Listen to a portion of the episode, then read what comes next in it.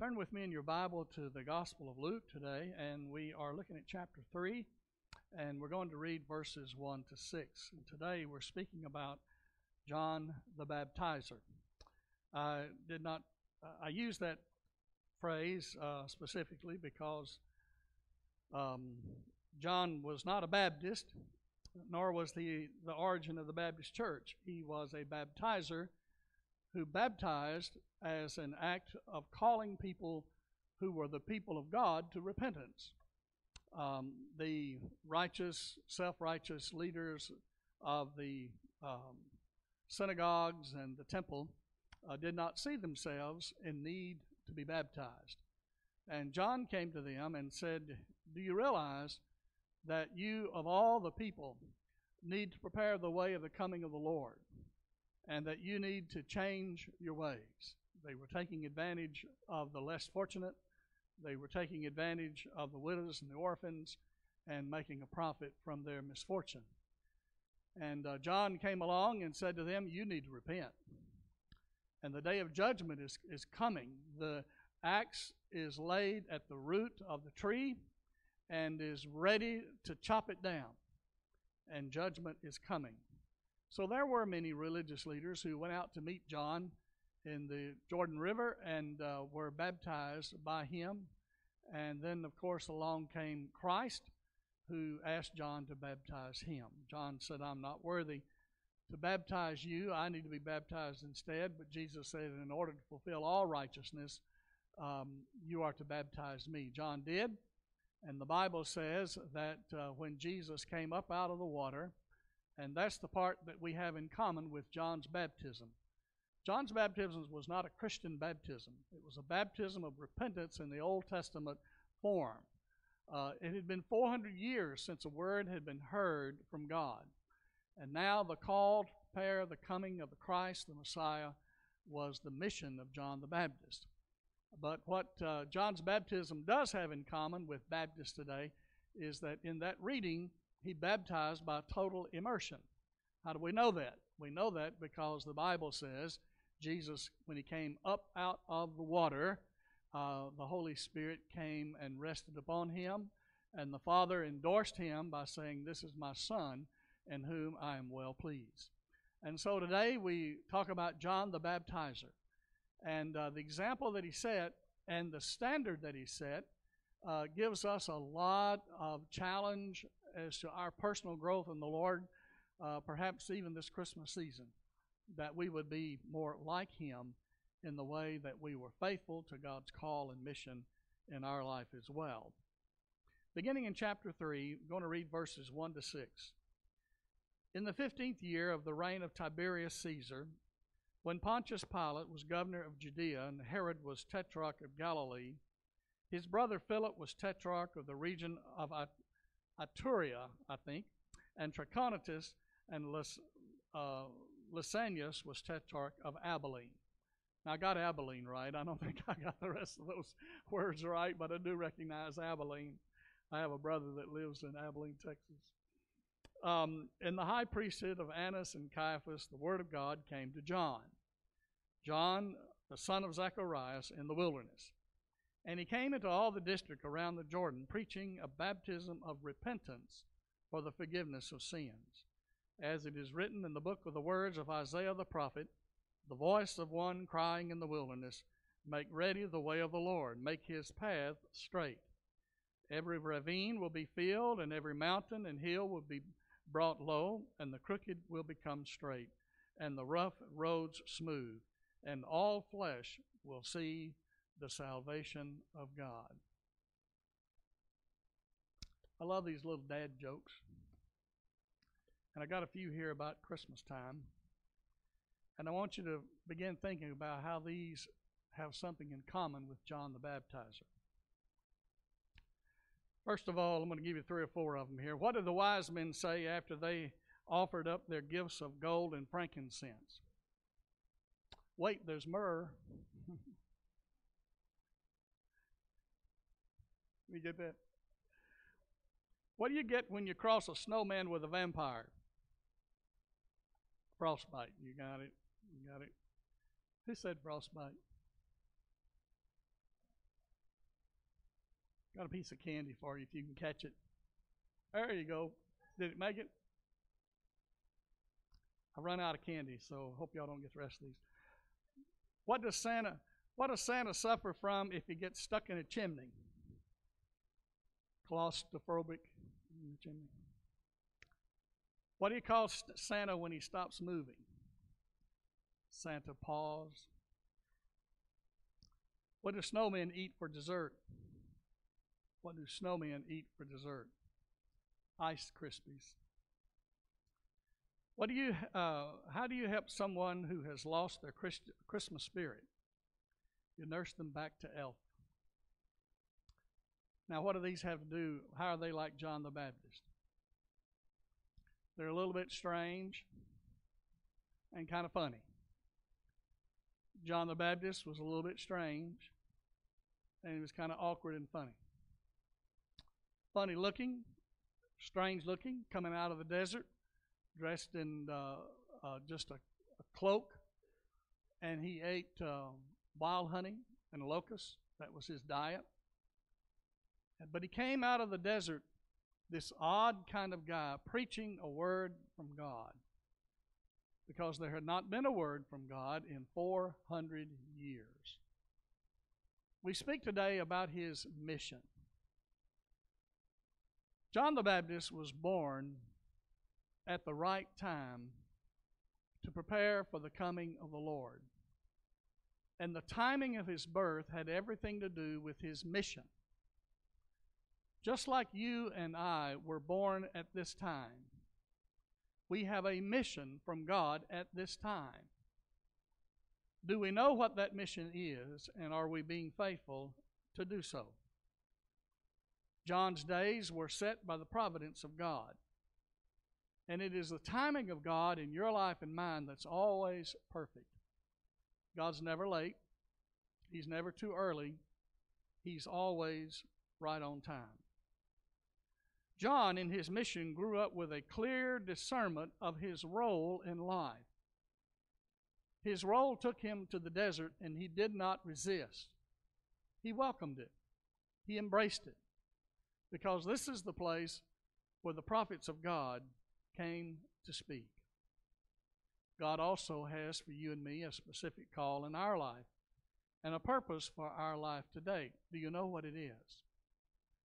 I've uh, suggested before that we struggle a little bit with our purpose and ask ourselves this question Can I put my purpose in life, can I put my mission in life into one single sentence? Somebody were to ask you on an elevator, What's your mission in life? What would be your response? That has to do that has everything to do with your Christian identity. And your Christian identity comes from your relationship to Jesus Christ. He is the one that gives you a mission, He is the one that gives you a purpose in life. Can you state what it is? Have you struggled with that? Have you spent time asking the Lord to simply give you a mission statement? I know what mine is. Mine is to preach the gospel and love the people of God. That's simply it. In fact, I've come to learn that's my ministerial identity. That's really who I am in Christ and who God has called me to be. All of us live out the gospel of Jesus Christ.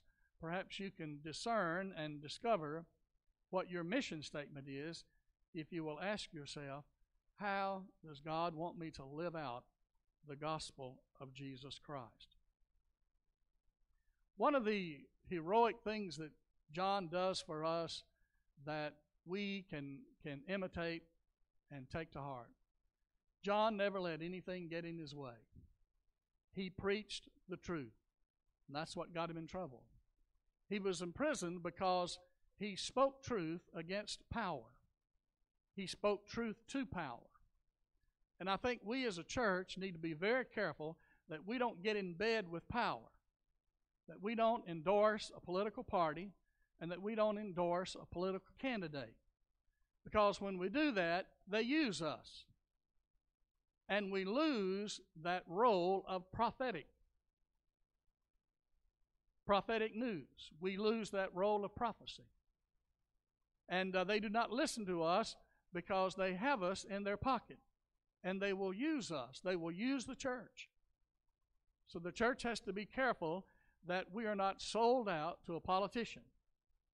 I uh, learned on the um, internet from a news source that I follow that said that uh, a pastor in one of our states has endorsed a candidate for um, president that plans to run in 2024, and he's got a fan club organized in order to promote this candidate. I'm here to tell you he's lost his voice.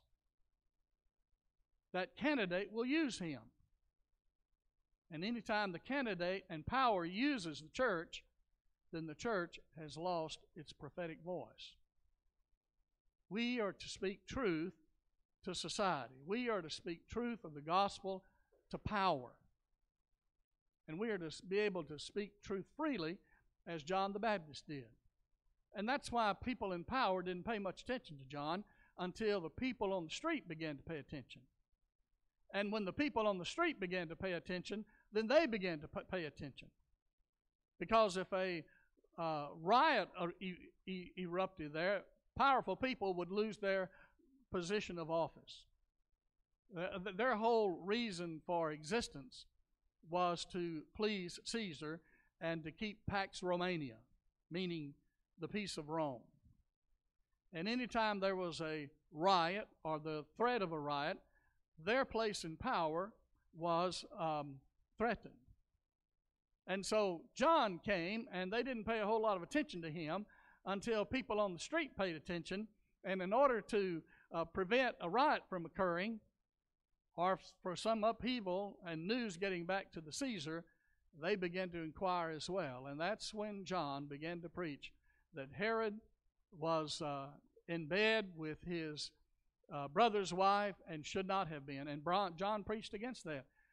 And Herod put him in prison, and later John was beheaded. But John never let that get in his way. The threat of losing his life, the threat of speaking to power and what that might cost him never got in his way. Which tells me that uh, John the Baptizer was a strong leader. He spoke truth and stood in truth. And when you stand in truth and speak to truth, then you are exhibiting strength. You're exhibiting strength. But he was a humble man. Jesus said of John the Baptist, There's not a more humble man on the earth, nor is there a man greater than this man, John the Baptist, because he was of such humble character. So when John was preaching, I do not see him as the preachers on the street corner like we used to have uh, back back in the day. Uh, we used to do that as kids. We would meet on a Saturday. We'd go to the street corner and we'd sing, and somebody would preach the hellfire and brimstone sermons. And everybody and his little brother tried to avoid us because we were speaking the gospel truth in a, in a harsh kind of way on the courthouse steps. But John the Baptist spoke humbly. And out of his humility and his unwillingness to bend and his uh, commitment to the truth, John was imprisoned and eventually cost him his life. Jesus said, John was faithful to his mission, and not a greater person will ever live than John the Baptist. The Lord will say that about you and me one day, that we were faithful to our mission. Well done, my good and faithful servant. He won't ask us, did we succeed? Uh, John the Baptist did not succeed. He lost his life. He lost his life. He was imprisoned. He was tortured. And I don't think that we would measure that as success. But Jesus, but he was faithful. And God will say of him and you and me that we were faithful. Well done, my good and faithful servant. So John's mission was to call people to a repentance who never thought they needed it. Do you and I think we need to be repentant? Do you and I need to re examine our walk with the Lord and find ways to adjust our character, adjust our habits, adjust our intentions so that Christ will be honored through our life. Then we speak, secondly, about his message. His message, his call to, to repentance. It was a call to change in a very permissive society. And we face the same uh, clarion call today as well because we have a society that does not want to give up its permissiveness. Anything goes in the culture of our day today. But John said, if you're going to walk the walk, if you're going to walk the talk, you need to bring fruit of your character, fruit of your repentance. He's not calling for people to say what they believe, he's calling for people to do what they be- believe. Which leads me to rephrase a, a quote, a statement that I heard several years ago, and I wrote it down in my Bible, and you might want to write it down in your Bible as well. We'll always behave as we believe. Sometimes we behave as we confess. We always behave as we believe. In other words, if I'm uh, back there in the kitchen and the, the stove is on and the elements are hot, and I know it's hot, I'm not going to put my hand on it because I believe it'll burn my hand. So that determines my behavior. I always behave as I believe. But spiritually, sometimes we behave as we confess, as we say what we believe. So, do you have that integrity lined up in your life? That's what repentance is about. It's a call to bring back together your integrity in the Lord Jesus Christ. So, John always pronounced this importance of faith walking. You know, we'll never reach our spiritual potential, our spiritual growth potential, until we continue to practice spiritual disciplines in our life. I don't know if you've ever been on a journey of practicing spiritual discipline, prayer, Bible study, journaling, but uh, sometimes it gets kind of old. Uh, every morning I read from the assigned reading of the Book of Common Prayer. And if you follow me on Facebook, you'll notice that I post it every day, plus a kind of encouragement phrase to, to go with, with it.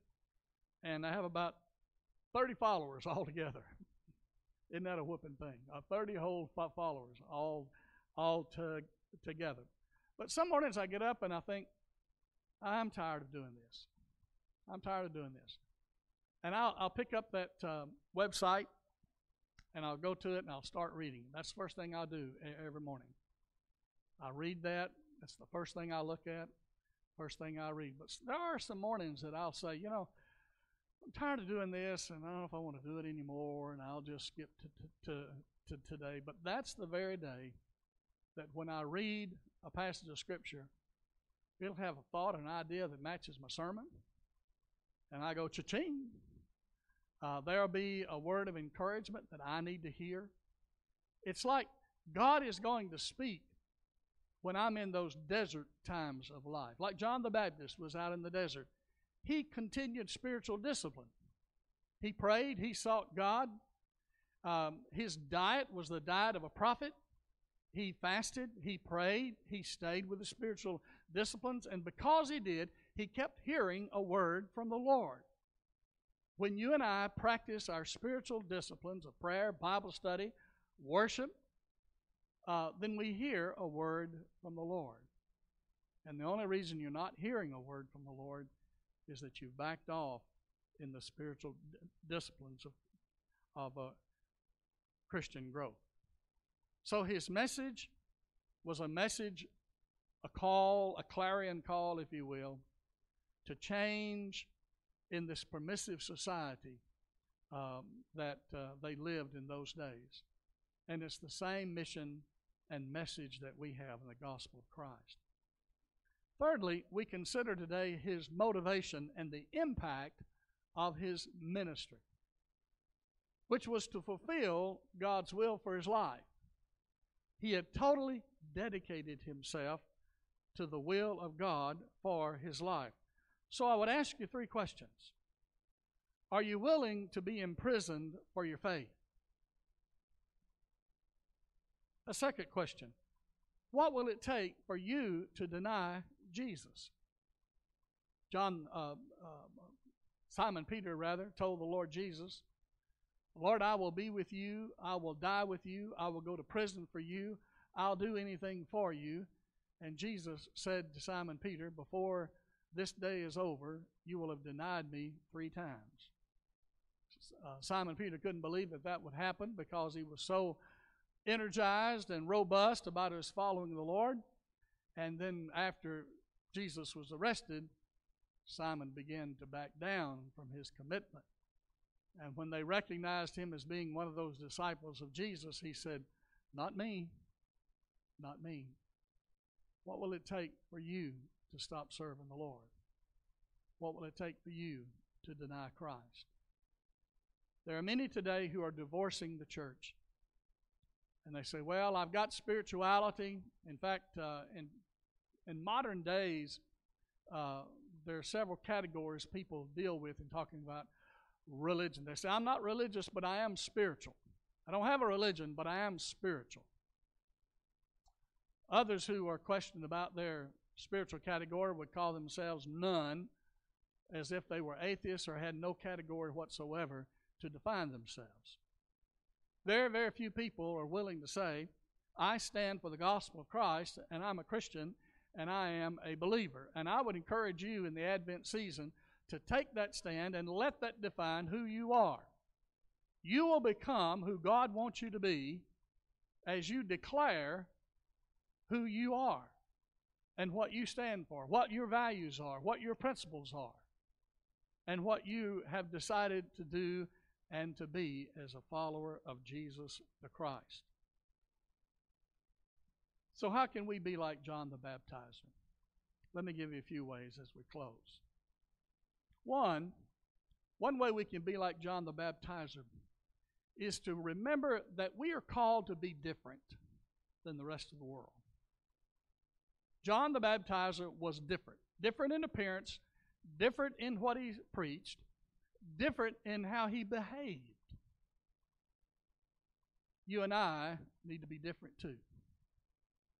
Our dress needs to be modest.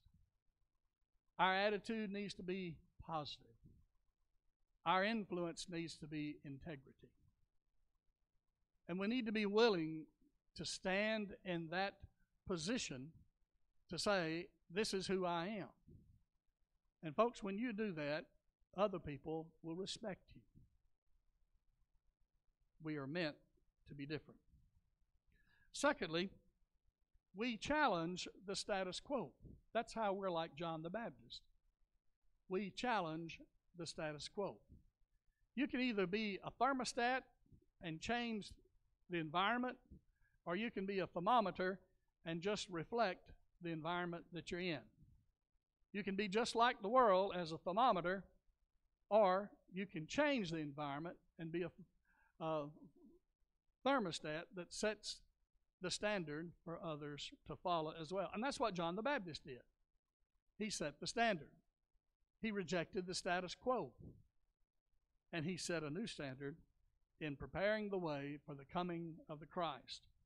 The voice of one crying in the wilderness, Make ready the way of the Lord, make his path straight. Every ravine will be filled, every mountain and hill will be brought low, and the crooked will become straight, and the rough road smooth. These are all images, these are all Old Testament word pictures for repentance and change. Because it's a big change when a path is straight instead of uh, crooked. It's a, it's a big change when a ravine is filled up. It's a big change when every mountain is made low. It's a big change when the crooked has become straight. It's a big change when the rough road has become a smooth road. That's called change. That's from repentance. And that's the message and the mission of John the Baptist. And we can be like that as well as we lead people to Christ.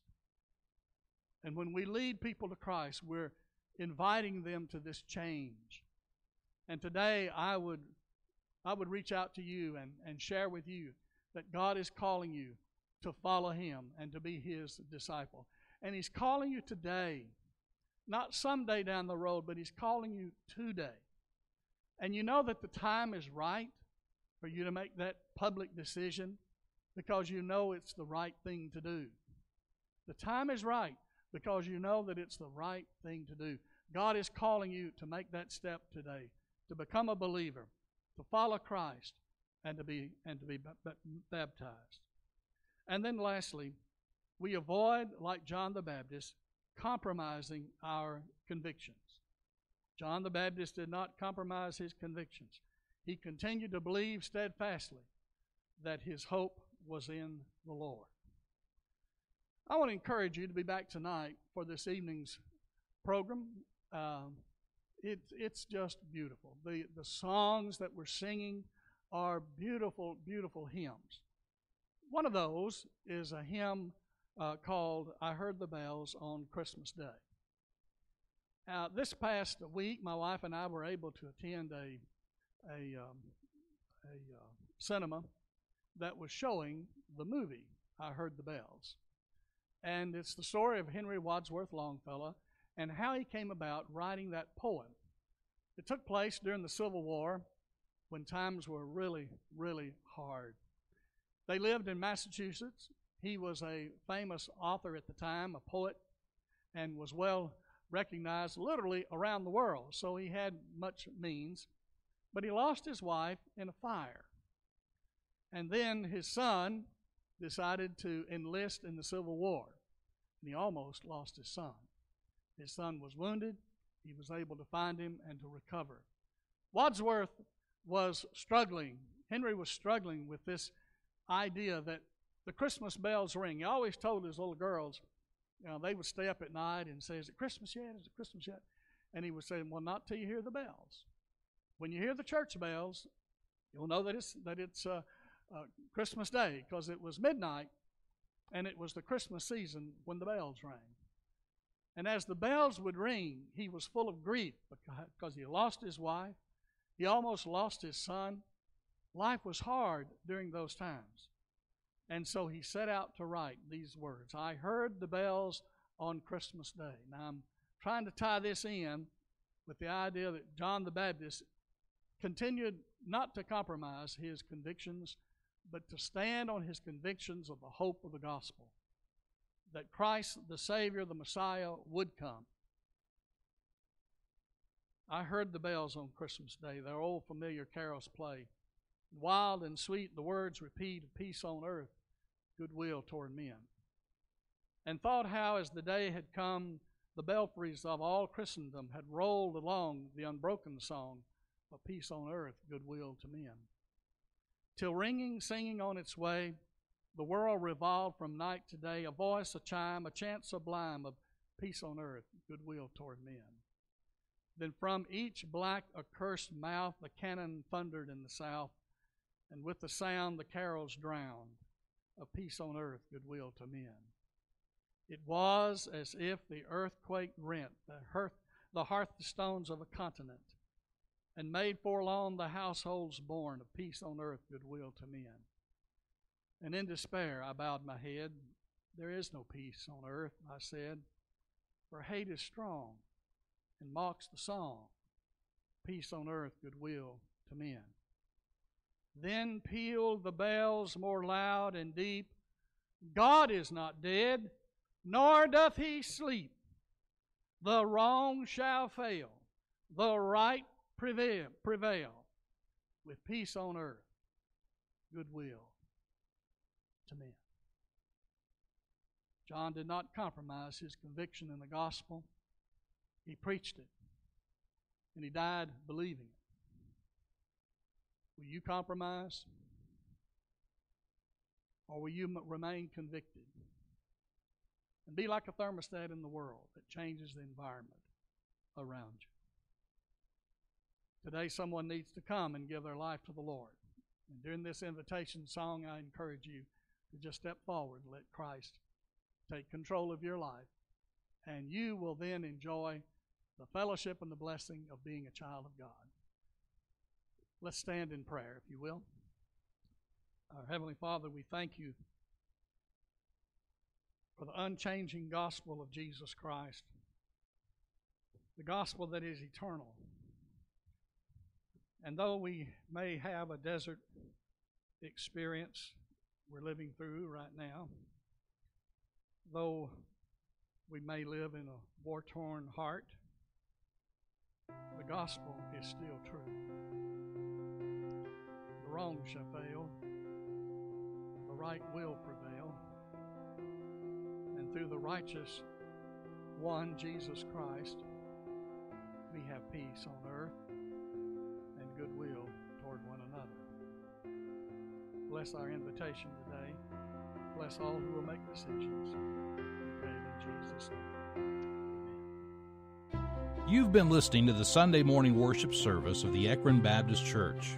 You too can accept the eternal life offered by Jesus Christ. First, admit that you are a sinner then believe that Jesus Christ can forgive you of your sins and ask Him to come into your heart and change your life. Then confess your faith in Jesus Christ as your Savior and Lord. If you've made this decision today, write to us at the Ekron Baptist Church, 2775 Hayesville Road, Ekron, Kentucky 40117. If you're looking for a church home, we invite you to be a part of our growing family with programs and Bible studies for all ages. Join us next Sunday at 11 a.m. for morning worship from the Ekron Baptist Church. Until that time, may God bless.